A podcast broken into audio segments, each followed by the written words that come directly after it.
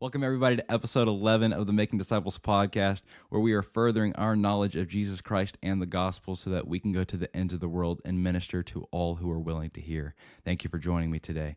Quick reminder if you're on Spotify, make sure to scroll down real quick. I'm going to be asking if you guys have any questions. Make sure to submit some questions because I do plan on doing a big Q&A episode, probably looking to a uh, 30 to 40 minute episode um, based around y'all's questions that you guys might have on religion, Christianity, controversial topics, any other religion possibly.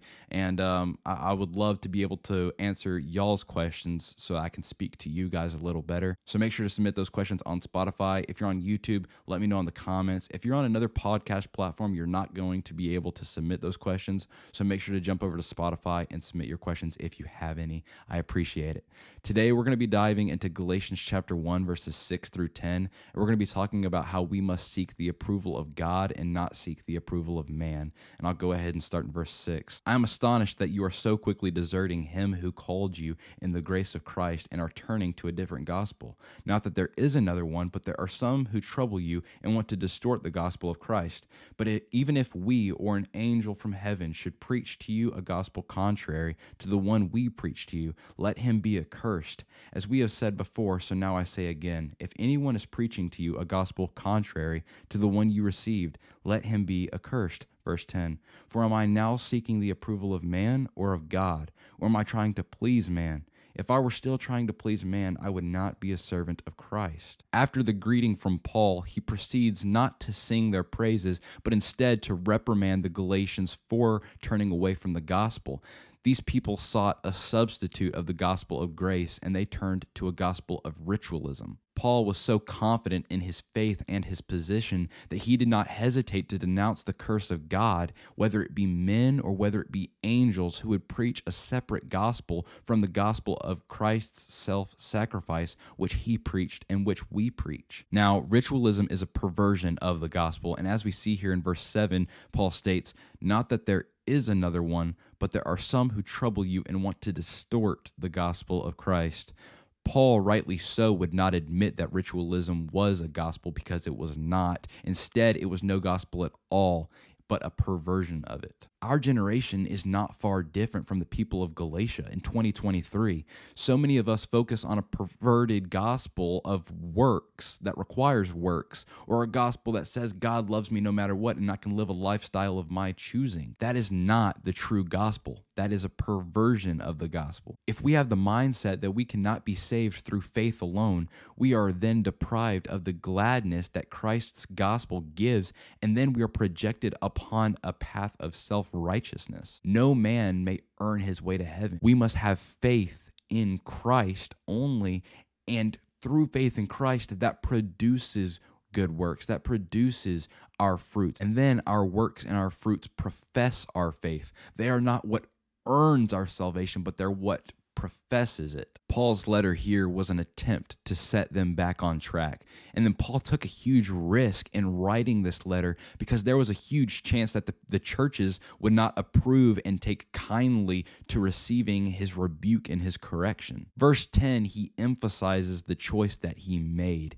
He could either choose to please the churches and meet the approval of the churches, or he could do what was right and warn the Galatians that they were on the wrong path. In verse 10, he proves who he was was trying to please and who he was seeking the approval of. Paul was so faithful and trusting in the gospel of grace that he could not tolerate a false message. We too must be so faithful and trusting in the gospel of grace that if we hear somebody else leading astray a child of God, we must put an end to it. Any being who misleads another about salvation deserves the curse of God, as we see here in verse 9.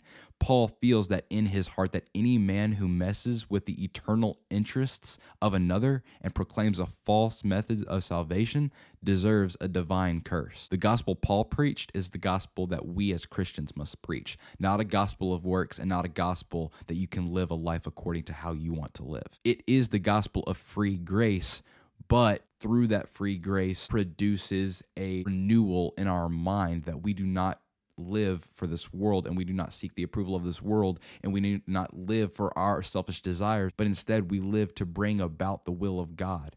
God works in us to fulfill his will. Any man who complicates the free gift of Christ and adds works that need to be necessary to be saved is making it less easy than God intends and does not truly know Christ. The slave of Christ will not be a slave of public opinion. And this is really what I want to talk about here and emphasize on verse 10. Paul states in verse 10 that if he was trying to please man by any sorts, that he would not be a servant of Christ. People who seek to be approved by this world are not living righteously. They're they're not seeking to live righteously. Instead, they are seeking to be conformed to the image of this world and falling into modern day trends.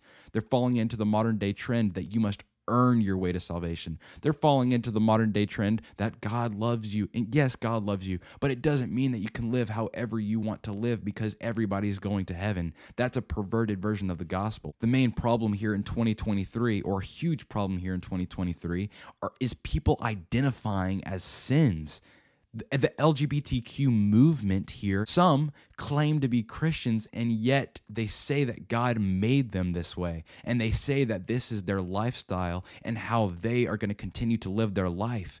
They are they're unrepentant from that sin. And Jesus Christ said, "Get up, walk and sin no more." Not I'll forgive you even if you live your life according to how you want to live. No, we're supposed to take up our cross and live the life according to how God wants us to live. That's like me saying that I identify as a lie. I'm a liar. Every single day I lie. And I'm not going to repent from it. God made me this way. I was born a liar, and it's natural for me to lie. It's complete baloney, and it's a perverted version of the gospel. Moving on, the choice that Paul had to make is a choice that all of us as Christians are going to have to make or have already had to make at various points in our walk with Christ. Will you live your life seeking the approval of God, or will you live your life seeking the approval of man?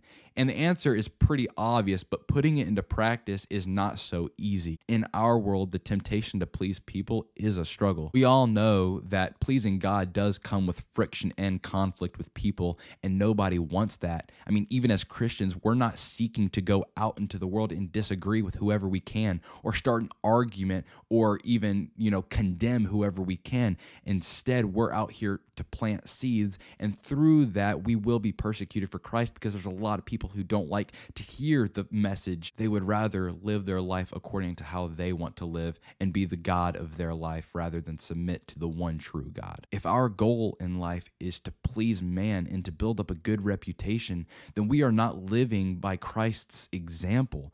Jesus was not concerned with his reputation with people. Instead, he was focused on fulfilling the call from the very beginning and obeying the Father. Philippians 2 7 states that Jesus emptied himself by taking the form of a servant. He was not focused on having a high position in this world or to have people serve him. Instead, he came to be a servant and he humbled himself and became obedient to the point of death, even death on a cross for you and me, sinners, that we might be saved through him and that he be our mediator between us and the Father, so that we may dwell in his kingdom forever. Placing our priority on the approval of people is a definite way to keep us out of the will of God. Make sure you are seeking to glorify our Heavenly Father and to take up your cross daily. And then, most of all, do not pervert the gospel. Do not lead astray little children of God and send a message that you must live this way that is completely wrong from the gospel of grace. It would be better for you to have never been born than to lead astray a little child of Christ. That wraps up episode 11 of the Making Disciples podcast. I'm praying for all of you guys. If you guys do have any prayer requests, if you're on Spotify still, let me know and uh, I'll be asking if you guys have any questions. Let me know down there if you have prayer requests. If you have questions, let me know. And if you do submit a question and you want it to be anonymous, at the bottom of your question, just do like a dash anonymous, and I won't uh, say who asked that question. But if you do want me to say who asked that question, just send the question as it is. And uh, if you're on youtube let me know in the comments. And i'm really looking forward to this big q&a and i really want to answer some of y'all's questions. So please let me know. And i can't wait to see you guys in episode 12 god bless